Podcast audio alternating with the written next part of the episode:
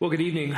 Welcome to Sunday evening service. I would invite you to turn in your Bibles to Isaiah chapter 6. And uh, Omri will shortly be beginning a series through Zephaniah. Uh, he is out this week, so that will begin next week. And this evening, what I'd like to do is turn to what is perhaps a familiar passage, uh, and I hope that it upends us once again.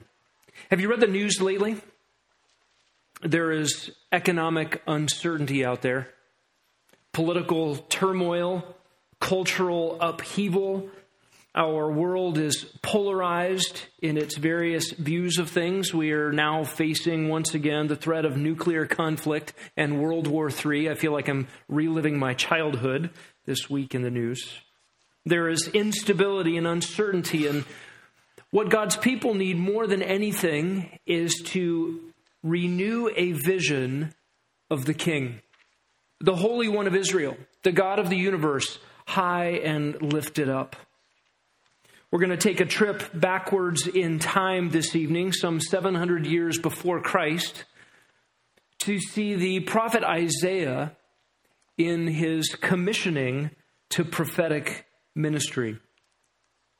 He has an encounter with the Holy One of Israel. This was Isaiah's favorite title for God. It occurs 29 times in the book of Isaiah and only six times outside. Isaiah's use of this title for God gives us some insight into what made him as a man, what made him who he was, what made him the prophet that he was.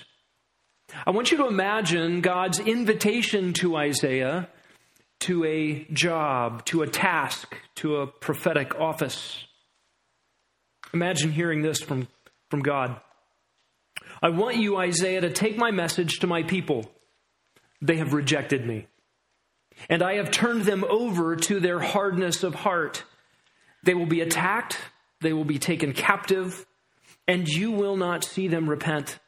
Hearing, they will not hear. Seeing, they will not see but I want you to speak to them anyway. Because I will use true and gracious words to harden their hearts so that they will not believe. Now, go speak to them. No one will listen. Isaiah would live through four administrations. He would live under siege by one world superpower. He would live under captivity of another. He would see the rejection of the people and he would watch his own countrymen plunged into the consequences of their own sin. Would you sign up for that job? If you've read the book of Isaiah, you know that it's not all hopeless. there is, in fact, much promise, much hope. There is the message of God's salvation in this book. Isaiah himself would see a remnant preserved, and he would see the future hope of Israel introduced in striking fashion. But what would sustain a man through such a difficult job description? I believe the fuel that drove Isaiah's life and ministry comes from his initial call to that prophetic office. And we'll spend our evening this evening looking at Isaiah's call to ministry because it defined him. And my prayer is that we will not do so disinterested, sort of disembodied from this text. I want you to put yourself, if you can, in Isaiah's shoes. Imagine what would it be like to experience what he experienced. Let's read together Isaiah chapter 6 and the first seven verses. In the year of King Uzziah's death, I saw the Lord sitting on a throne, lofty and exalted, with the hem of his robe filling the temple. Seraphim stood above him each having six wings. With two he covered his face, with two he covered his feet, and with two he flew. And the one called out to the other and said, Holy, holy, holy is Yahweh of hosts. The whole earth is full of his glory. And the foundations of the thresholds trembled at the voice of him who called out, while the temple was filling with smoke. Then I said, Woe is me! For I am ruined. Because I am a man of unclean lips, and I live among a people of unclean lips. For my eyes have seen the King, Yahweh of hosts. Then one of the seraphim flew to me with a burning coal in his hand, which he had taken from the altar with tongs. He touched my mouth with it, and he said, Behold, this has touched your lips, and your iniquity is taken away, and your sin is forgiven. Isaiah's introduction to prophetic ministry was his encounter with the holiness of God. We're going to look at that encounter this evening in four parts. First, we'll look at Israel's situation. We see this in verse 1. Look there with me. In the year of King Uzziah's death, I saw the Lord. The year that King Uzziah died was significant in the history of Israel. Notice he does not say in the beginning of Jotham's reign. He doesn't list this event by Uzziah's successor. The death of Uzziah was significant, both for Isaiah and for the people. And so Isaiah marks this significant event in his own life by the end of Uzziah's reign. This is approximately 740 BC and the end of a 52 year reign. Uzziah was a godly king, and the nation under his rule was marked by peace and by prosperity. Listen to 2 Chronicles 26. Uzziah was 16 years old when he became king, and he reigned 52 years in Jerusalem. His mother's name was Jechaliah of Jerusalem. He did right in the sight of Yahweh, according to all that his father Amaziah had done. He continued to seek God in the days of Zechariah, who had understanding through the vision of God. And as long as he sought Yahweh, God prospered him. It was written of Uzziah that he built out the kingdom, that he won back lost territory. He built giant engines that shot darts and flung large boulders in defense of his territory. He built siege works uh, to take over other fortifications. He expanded the nation's borders, built up the defenses. He filled homes with foods and goods. Under Uzziah's reign, there was a chicken dinner on every table and a car in every garage. That's an anachronism. God blessed the southern kingdom while Uzziah was king, despite the nation's moral and spiritual decline. Israel at this time was in fact marked by apostasy and idolatry. Flip back a few pages in Isaiah to Isaiah chapter 1. The opening pages of God's indictment of the nation give us an indication of what the country was like. Verse 4 Alas, sinful nation, people weighed down with iniquity, offspring of evildoers, sons who act corruptly. They have abandoned Yahweh. They have despised the Holy One of Israel. They have turned away from him. Where will you be stricken again as you continue in your rebellion? The whole head is sick, and the whole heart is faint. The rhetorical question there is what will it take for God to get your attention? Your heart is going the wrong direction, and, and God keeps bringing trials into your life. It seems that Uzziah's personal devotion to God served as a check on the national apostasy. Second Chronicles 26, 16 reveals this about Uzziah. When he became strong, his heart was so proud that he acted corruptly and he was unfaithful to Yahweh, his God. You see, Uzziah usurped the priestly role. Under the theocracy of Israel, there was a division of responsibilities. You could not be king and priest.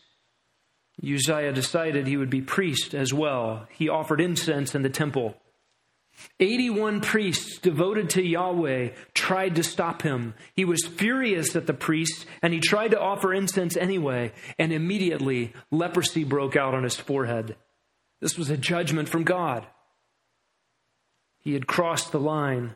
And in his last decade of his life, he lived in his house alone, quarantined, unclean. Wherever the king would go, the crowds had to clear and people would call out, unclean, unclean, unclean. He lived in isolation and shame. So his son Jotham effectively ran the nation in his place for the last 10 years of his life. When Uzziah died, the national glory of Israel died with him and has never yet been recovered. Five years before Uzziah's death, Tiglath-Pileser III took the reins of the burgeoning Assyrian Empire, the rising new world power. His goal was to conquer the world. The people of the land of Israel were unsettled. They had heard the news. The long, stable reign of a good king was at its end. A rising superpower had emerged on the horizon to threaten their way of life, and no one knew what the next administration would bring. Uzziah's death promoted panic among the people, and his own spiritual degradation was an outward emblem of the inward spiritual apostasy of the whole nation. In one sense, the long godly reign of this king had checked the consequences of Israel's decline. The nation was blessed while Uzziah was faithful to God. Now the king is dead. And what will happen? And that's Israel's situation. We see next in Isaiah 6 God's revelation. God is going to reveal himself to the prophet. What better thing for Isaiah to see than the unvarnished presence of the glory of God. What shaped Isaiah for the entirety of his life, this glimpse of the transcendent greatness of God. Look at verse 1. In the king of Uzziah's death, I saw the Lord sitting on a throne, lofty and exalted, and the hem of his robe filling the temple. Notice who Isaiah saw the Lord and this is not the all capital letters Lord. This is the Hebrew word Adonai. It means master, the one who is in charge of everything, the one who is sovereign. So in the year the king died, I saw the king, high, exalted. He was seated on a throne. Here, the curtains of heaven are drawn back, and we get a behind the scenes look at the events of the universe. What is really going on in the world? God is on his throne. He is making all things happen according to his plan, regardless of what it seems like to us on this earth, regardless of what men think. God is sovereign, and he is accomplishing all things according to his purpose. Isaiah records he is lofty and exalted. That is, he is transcendent. He's bigger than the imagination can take in. He is great and high. His glory and majesty is of someone too big to comprehend. Isaiah tells us the train of his robe filled the temple. Kingly garments are symbols of their greatness. The garb, the clothing of ancient kings reflected their greatness and power. And here the word train might better be understood as hem that is, the temple was filled with the mere edge of this king's robe. And what is this temple? Is this the earthly temple or the heavenly temple? Uh, we're not told. It seems to me this is probably the heavenly temple after which the earthly temple is patterned. What do we see here? Transcendence. God is beyond everything and immanence. That is, God is also present. He's near. He's right up close. Isaiah has a front row view to God Himself. His manifest presence is filling the temple. And there's no room for anyone to stand. As far as Isaiah could see, the edge of this king's garment fills up all the space. And this is curious Isaiah says, I saw the Lord. What does he mean by I saw the Lord? Exodus 33 20 says, No man may see me and live. 1 Timothy 6 16 tells us that God dwells in unapproachable light, whom no man has seen nor can see. And John 1 18 tells us no one has seen God at any time. What does it mean when Isaiah says, I saw Adonai? Well, certainly Isaiah did not see God in his fullness. How could a finite creature take in the infinite immensity of immortal God? Notice what he describes here. You're waiting for a description of, of some corporeal being, some, some body, some, some physical features that could be pointed to. Nothing of the sort is described. Isaiah describes a throne he, he portrays a sense of immensity. There is a robe and a temple. He will see creatures and smoke and an altar. This is God manifesting his presence. Notice verse 2 Seraphim stood. What are seraphim? In, in Hebrew, the plural ending, like our English S on the end of the word, the, the eem ending is your plural ending. So one seraph, two seraphim. Here we have a, a plurality of seraphim. There's no physical description of Adonai here, but there is a detailed physical description of these seraphim. The word seraphim probably means something like fiery ones. This is the only place in the Bible where the word seraphim is used, and perhaps the only place where they are described, unless in Ezekiel 1 and Revelation 4, the four living creatures in Revelation 5 and following are these same creatures. I, I believe that they are. Here's the only place they are called seraphim, and they are described as having six wings each.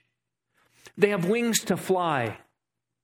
In other words, there's no room to stand on the ground. The hem of the king's robe is, is filling up the entirety of the place.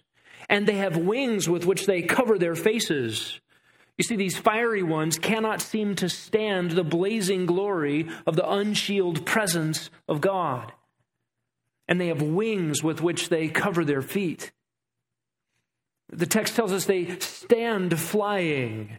It means there's something like hovering.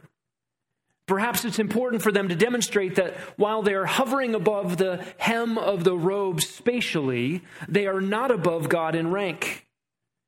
And even as Moses had to remove his shoes when he was on holy ground before the Lord, so these creatures must guard their feet from dishonoring the glory of God. What made the ground holy? The presence of the Holy One of Israel. God fits creatures for their environments. Fish have gills and fins. Birds have light bones and feathers. And as R.C. Sproul has pointed out, these seraphim are designed for their habitat, and their environment is the unvarnished glory of God. And if you or I were to come into the presence of one of these creatures, no doubt we would fall in amazement. In abject terror, I believe we would be tempted to worship these creatures.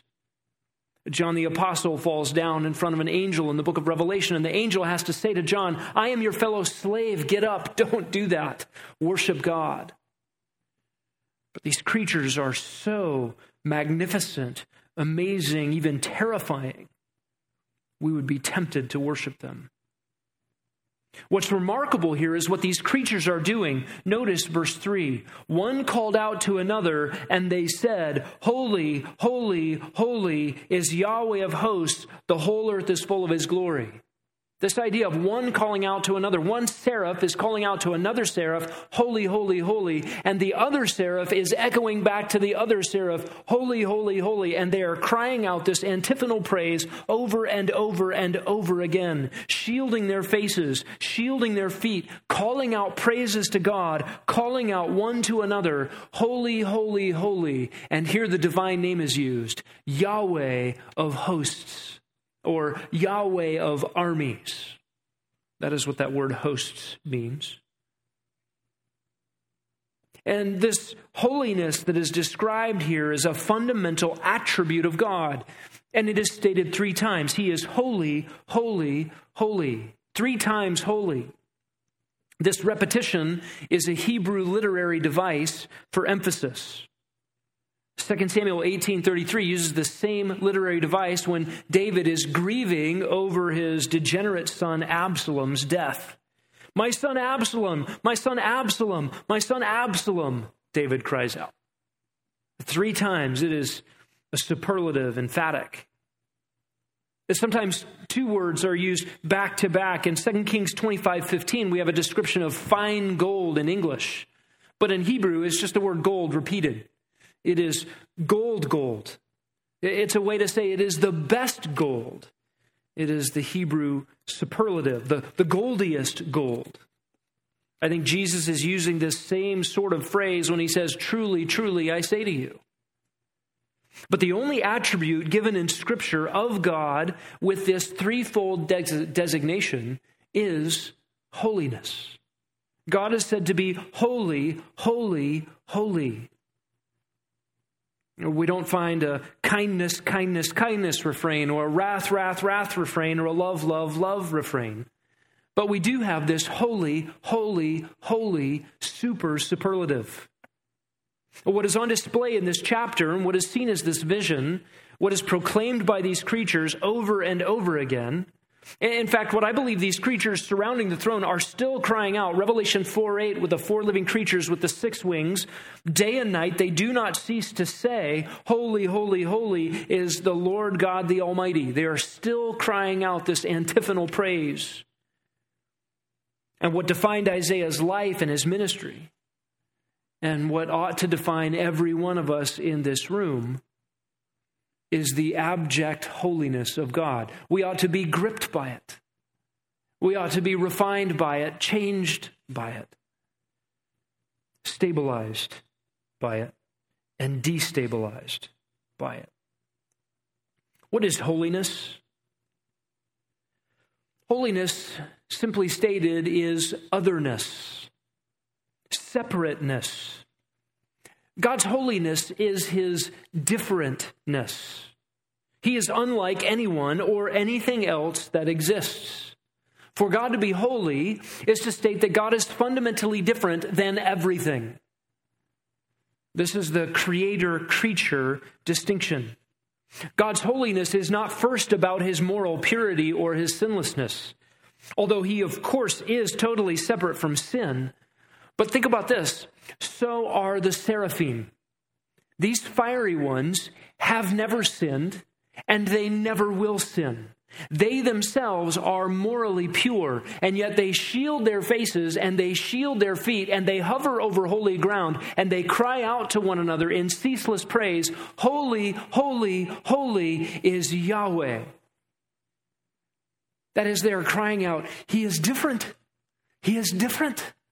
He is different than we. They recognize their fundamental difference from God. Again, if we saw them, we'd be tempted to worship them. Notice verse 4 the foundations of the thresholds trembled at the voice of the one calling out while the temple was filling with smoke.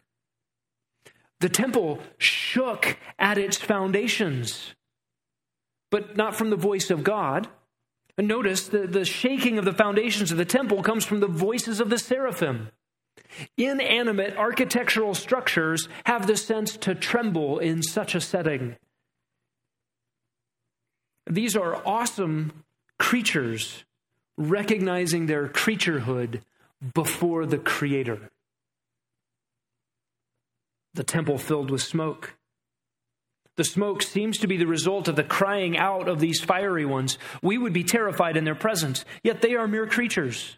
In fact, you and I are much more like these six winged fiery beings than we are like God, in the sense that we are finite, we are created, and we are utterly dependent.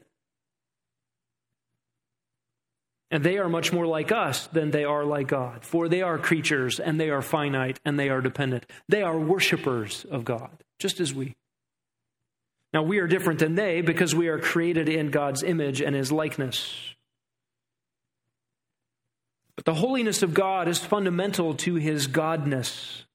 In fact, everything about God is holy. Every one of his attributes is holy. God's holiness is not at odds, it's not an enemy to his mercy.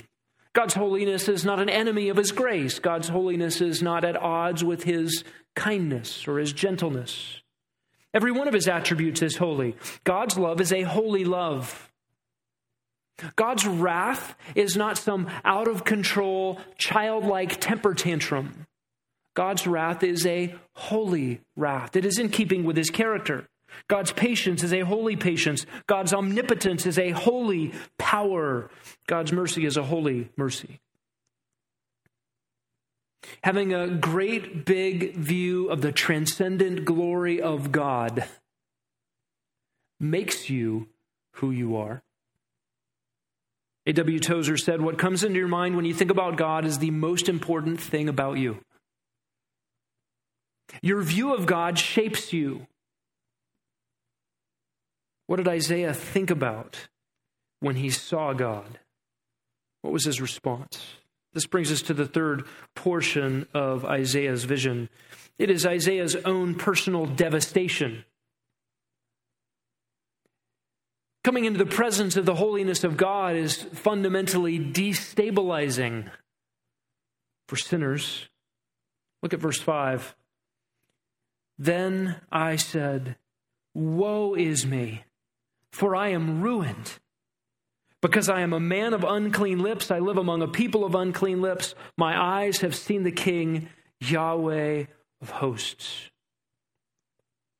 Isaiah's response is not a casual approach to a comfortable God. Then I said, What would you say?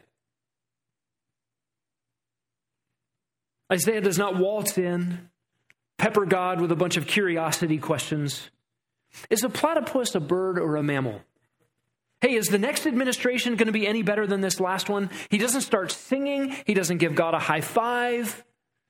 He isn't chummy with God. He doesn't give a trite, I love you. Isaiah is not comfortable in God's presence. He is devastated in God's presence. He cries out, Woe, woe to me. He is calling curses from heaven down upon himself. It is as if Isaiah here is saying, Damnation upon me. This is like the woes laid out in Isaiah chapter 5. Turn a page to the left. In Isaiah 5, Isaiah the prophet is leveling heaven's woes or judgments against the nation. Woe to those, verse 8, who add house to house and join field to field until there's no more room, so that you have to live alone in the midst of the land.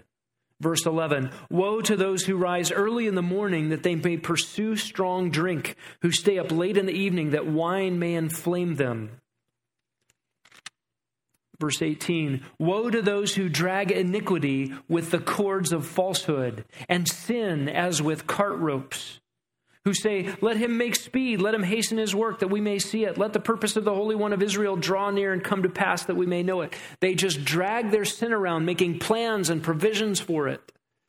Verse 20 Woe to those who call evil good and good evil, who substitute darkness for light and light for darkness, bitter for sweet and sweet for bitter. Verse 21 Woe to those who are wise in their own eyes, clever in their own sight. Verse 22 Woe to those who are heroes in drinking wine and valiant men in mixing strong drink, who justify the wicked for a bribe and take away the rights of those who are in the right. All of these woes Isaiah was familiar with in verse 5 as heaven's appropriate, right, just condemnations of the sinful activities of the people. And then Isaiah, perhaps the holiest guy in the nation, comes into the presence of a holy God. And what does he say? Damnation upon me. Woe is me. Isaiah is devastated here. Why? For I am ruined, he says, undone, disintegrated, finished. I've come all apart. Why is Isaiah devastated? Because he was a sinner. I, the first person pronoun, is repeated here in this verse. He says, I, I myself am a man of unclean lips. And the juxtaposition of his own sin with the manifest holiness of God made for a devastating psychological experience that we as humans would try at all costs to avoid. Listen, we try to limit our exposure. Naturally speaking, the exposure of ourselves and our exposure to God. We want distractions from the glorious holiness of God. We numb our consciences. We rewrite good and evil. We distract ourselves. Medication, recreation. Maybe we pat each other on the back and we say, Oh, you're not that bad. You know, nobody's perfect. Isaiah was the best guy in the nation, and he's undone in the presence of God. And so Isaiah could do no such thing. He cannot comfort himself with his own achievements. He cannot comfort himself with some empty, vain thought that he was better than the next guy. No, he, the sinner, was brought into the immediate presence of God and all of his holiness. His self esteem went out the window. Isaiah was secure before this experience, and now he is totally undone. He had it together before this vision, and now it has all come apart. Everything changed for Isaiah because for the first time he saw God. And in a very real sense, of others, as others have pointed out, for the first time, Isaiah saw himself. And the holiness of God compelled a confession of sin. He says, I am a man of unclean lips. Where does Isaiah's self awareness go? This is really pointed. You see, the prophet's chief instrument was his mouth. Isaiah had grown up in diplomatic circles with family connections. He lived and grew up in the royal household. His writings are the pinnacle of the literary genius in the Old Testament. He was a master with words. Yet he is immediately aware that his very strength was fraught with terminal trouble. Out of the mouth, the heart speaks. The lips are the revealer of the inner man, and Isaiah, in the presence of God, was immediately aware of his own personal inner wretchedness. He was exposed, helpless. Not only were his own lips culpable, but his associations were tainted as well. He says, I live among a people of unclean lips. And one might be tempted to think that having a dirty mouth is a pretty small thing on the list of evils that could be done. But any sin in the presence of a holy God is deadly. Isaiah says, For my eyes have seen the King, Yahweh of hosts. And Isaiah's response is the only appropriate response. Who precisely did Isaiah see? He says, In the year of King Uzziah's death, I saw Adonai Adonai, master or Lord. It's translated by the Greek word kurios in the New Testament. This is the word most often used of Jesus, the Lord. Philippians 2 tells us that at the name of Jesus, every tongue will confess that Jesus, the Messiah, is Lord. He is kurios. He is Adonai. But listen to John 12 41.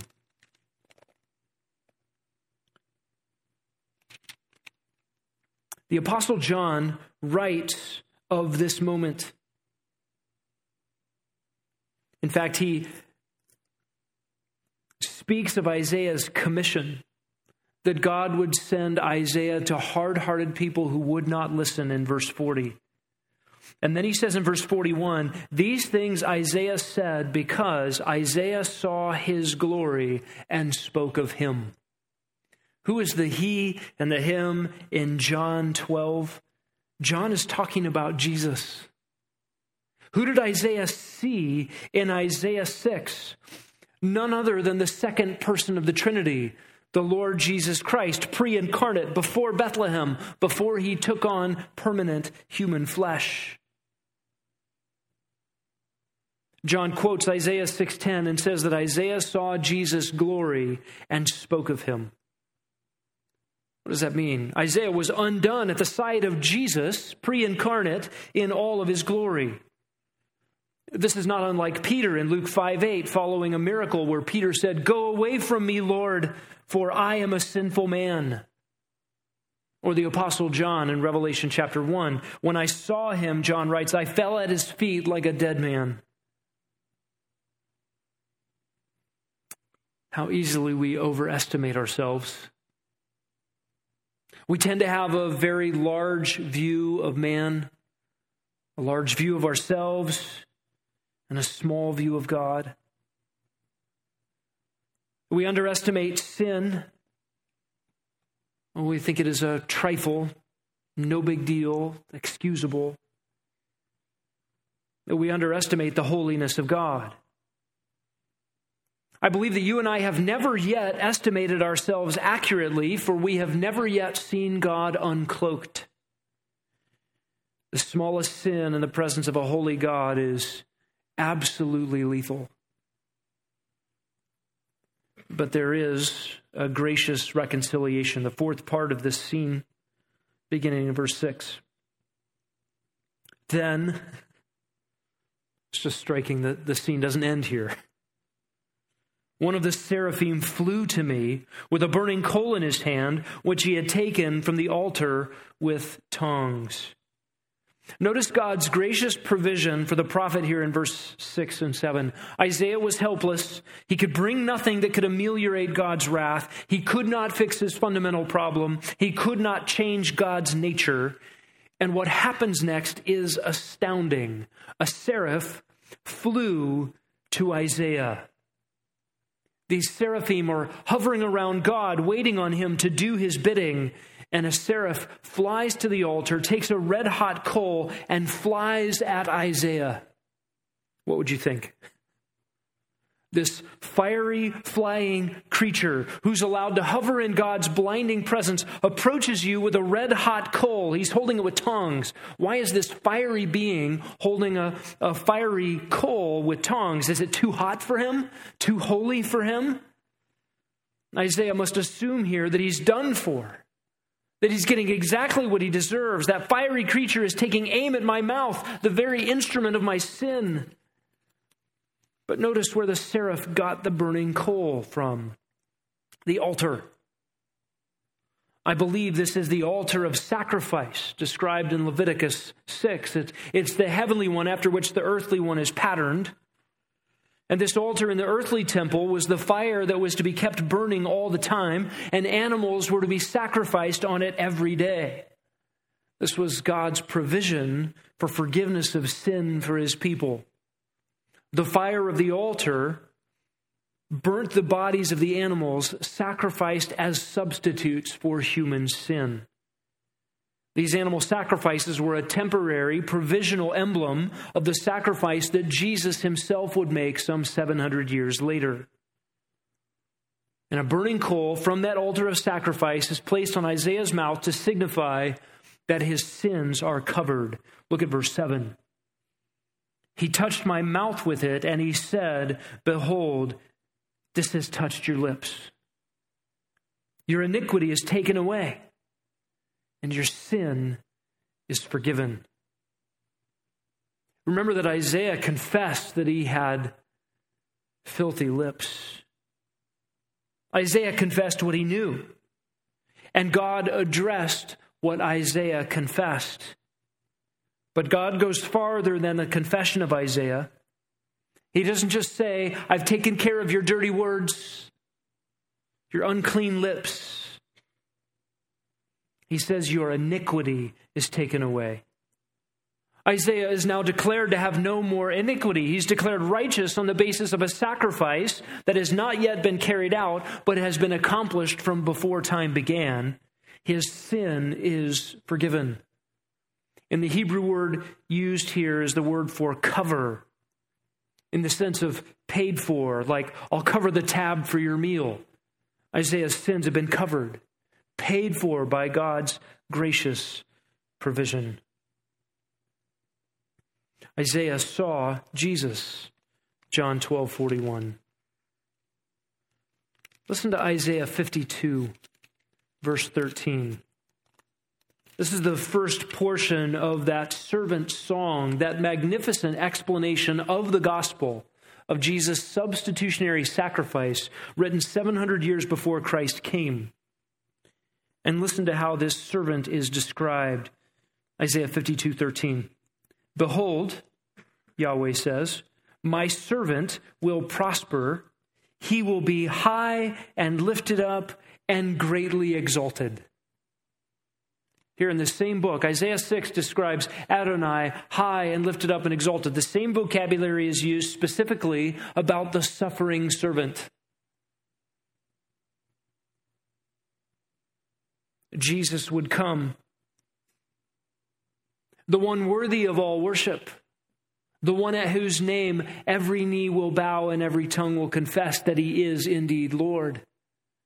He would come to suffer at the hands of sinful men, to bear the weight of the iniquity that was not his own, but the sins of his people. And he would be crushed by the glorious justice of his Father against that sin. There's something remarkable here about God's dealings with sinful humanity. Isaiah has viewed the inner sanctum where the glory of God shines unabated, and there's an altar in there. And from this altar, the glory of God radiates forgiveness of sin. But there is another scene in Scripture where the curtains are pulled back and we get a behind the scenes look at that inner sanctum and the glory of God. It is in Revelation chapter 8, and it is the scene of the seventh seal judgment. And in verse 5 of Revelation chapter 8, we see an angel take a censer and fill it with fire from that altar and throw it onto the earth. And the result of that fire from the altar thrown onto the earth is the unfolding of seven trumpet judgments. These are God's outpouring of wrath against the earth dwellers, the unrepentant ones on the earth. It is coal from that altar that destroys sinful humanity. But it is coal from that altar that forgives repentant sinners. What a remarkable dichotomy. It is the glory of God both to judge and to forgive. Both of these things come out of God's holiness, His transcendent greatness, His glory. God is holy. Any creature that would survive in his uncloaked presence must be purified, set apart, forgiven, declared righteous, and then ultimately made righteous. When we think about Isaiah's commission, that job description, it's a tough task. Go tell the people. And tell them this listen, but don't hear. How long will I tell them this? And God says, Until they are desolate. The gracious words of God given to the people of Israel would, in fact, be a judgment of God where those gracious words would harden recalcitrant hearts. But God promises a remnant will remain. Verse 13 of chapter 6 Yet there will be a tenth portion in it the holy seed is a stump, like the leftover of a cut off tree. It will grow according to God's grace.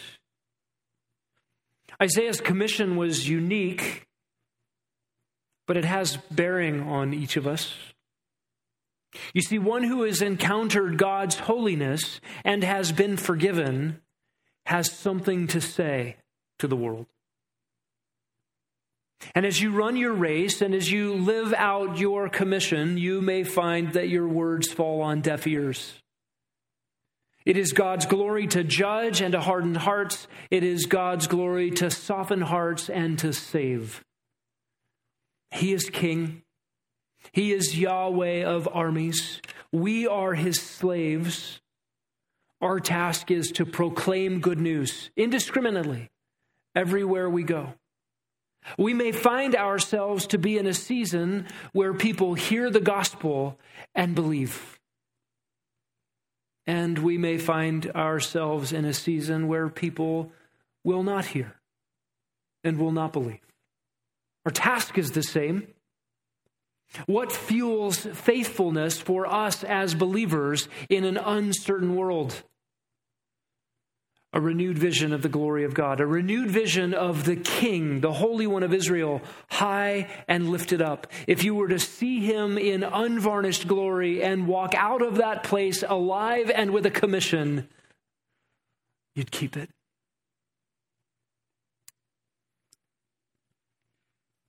Jude 24 tells us that the one that Isaiah saw is able to make us stand in his presence blameless and with great joy.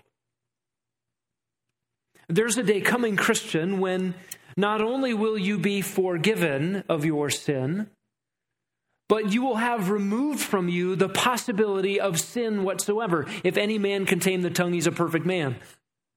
Inside and out, you will be unable to sin. And as far as it's possible for finite human beings to resemble the infinite glory of the second person of the Trinity, you will look like Jesus.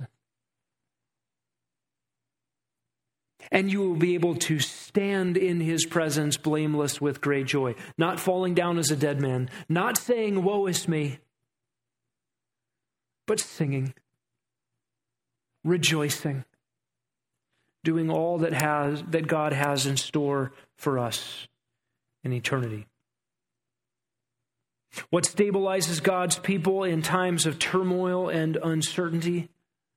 I believe a renewed view of the transcendent greatness of God. What fuels missionary endeavor? When the outcome is uncertain, it seems that none may listen. Whether your missionary endeavor is in your own home, with a captive audience of rugrats, or whether your missionary endeavor is in a far off place with difficult people. A renewed view of the transcendent greatness of God fuels the mission. Listen, friends, the Holy One of Israel is still on his throne. He will have his way, he will have his day. How good is it to be forgiven and to know him. Let's pray. O Lord Adonai, Yahweh of armies, you are holy, holy, holy. You are different. You are morally pure and you are fundamentally, infinitely strange compared to us. We are creatures we are totally dependent on you. What an awesome thing it is to catch a glimpse of you like this in your word. May we not be unchanged. May we not be unmoved. May we walk from this room eager to fulfill the commission that you have given to your servants, your slaves on this earth, to be proclaimers of good news, to be heralds of your saving grace and your soon return. We pray that you would sustain us in times of tumult to be faithful to that task. For your glory in Jesus' name. Amen.